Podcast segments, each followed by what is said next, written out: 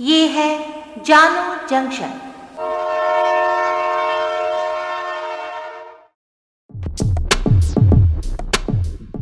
नमस्कार, आज है 14 जनवरी 2022 मैं हूँ पूजा वर्मा और आप सुन रहे हैं जानो जंक्शन पे Hindi news podcast news rail. पहले मुख्य समाचार। दिल्ली में धमाका करने की साजिश नाकाम। बम स्क्वाड को मिला आईईडी। जाने माने पत्रकार कमाल खान का आज सुबह हार्ट अटैक से हुआ निधन। देश के 20 बड़े शहरों में कोरोना संक्रमण दर 20 प्रतिशत से ज़्यादा। दिल्ली, मुंबई में अगले हफ़्ते पीक आने का भी अनुमान। स्वामी प्रसाद मौर्य समेत कई विधायक भाजपा छोड़ सपा में हुए शामिल। कोवैक्सीन वयस्कों और बच्चों के लिए यूनिवर्सल वैक्सीन बनी। भारत बायोटेक ने दी जानकारी। टेस्ट क्रिकेट में साउथ अफ्रीका ने भारत को सात विकेट से हराया, दो एक से सीरीज़ लीड कर रहा साउथ अफ्रीका। अब समाचार विस्तार से। आज देश की राजधानी में धमाका करने की बड़ी साजिश को पुलिस ने नाकाम कर दिया है। प्राप्त सूचना के मुताबिक दिल्ली के फूल बाज़ार इलाके में एक आईईडी बरामद किया गया है, जिसे बम स्क्वाड की टीम ने डिफ्यूज कर दिया है। इस तरह से बड़ा खतरा टल गया है, लेकिन पुलिस इसको लेकर लगातार जाँच कर रही है। इस खबर के आने के बाद आसपास के लोगों में दहशत देखने को मिल रही है। एक अधिकारी ने बताया कि सुबह करीब दस बजकर बीस मिनट पर गाजीपुर फूल बाज़ार में एक संदिग्ध बैग के बारे में एक कॉल आई, जिसके बाद दमकल की एक गाड़ी को मौके पर भेजा गया। सूत्रों ने बताया कि दिल्ली आपदा प्रबंधन प्राधिकरण की एक टीम और बम निरोधक दस्ता भी मौके पर पहुँच गया है और बम को निरस्त कर दिया गया। लखनऊ में एनडीटीवी के वरिष्ठ पत्रकार कमाल खान का हार्ट अटैक से निधन हो गया है। लखनऊ की बटलर पैलेस कॉलोनी में रहने वाले खान लंबे समय से टीवी पत्रकारिता में थे। उन्होंने देर रात तक रिपोर्टिंग की।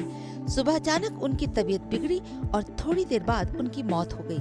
बताया गया है कि हार्ट अटैक से उनका निधन हुआ। इकसठ साल के कमाल बीते तीन दशकों से पत्रकारिता में थे। 22 साल से वे एनडीटीवी से जुड़े थे। उनकी पत्नी रुचि भी लखनऊ में एक न्यूज़ चैनल ब्यूरो हेड है। साथ ही पत्रकारों ने बताया कि गुरुवार शाम सात बजे और रात नौ बजे के प्राइम टाइम में उनकी खबरें चली थी। कमाल के निधन की सूचना पर मुख्यमंत्री योगी आदित्यनाथ के अलावा समाजवादी पार्टी के अखिलेश यादव एवं अन्य नेताओं ने भी दुख ज़ाहिर किया है। सीएम योगी ने कहा कि ये पत्रकारिता की अपूर्णीय क्षति है। कमाल चौथे स्तंभ और निष्पक्ष पत्रकारिता के एक मज़बूत प्रहरी थे। देश में तीसरी लहर है और तेज़ी से रोज़ाना के केस बढ़ रहे हैं। सबसे तेज रफ्तार बड़े शहरों में है। देश के 20 बड़े शहर ऐसे हैं जहाँ संक्रमण दर 20 प्रतिशत से ज़्यादा है।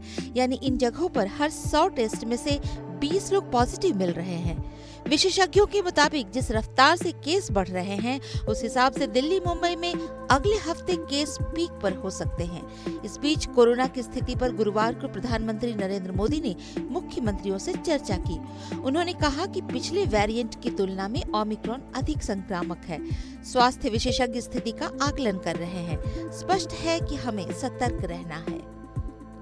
उत्तर प्रदेश में भारतीय जनता पार्टी के नेतृत्व वाली सरकार से बगावत कर इस्तीफा देने वाले स्वामी प्रसाद मौर्य ने कुछ पूर्व मंत्रियों के साथ समाजवादी पार्टी के अध्यक्ष अखिलेश यादव के समक्ष पार्टी की सदस्यता ग्रहण की भाजपा विधायक जिन्होंने पहले अपना इस्तीफा दिया था, वे भी सपा प्रमुख अखिलेश यादव की उपस्थिति में पार्टी कार्यालय में समाजवादी पार्टी में शामिल हो गए स्वामी प्रसाद मौर्य के अलावा सपा के पाले में जाने वाले अन्य मंत्रियों में धर्म सिंह सैनी भी शामिल हैं।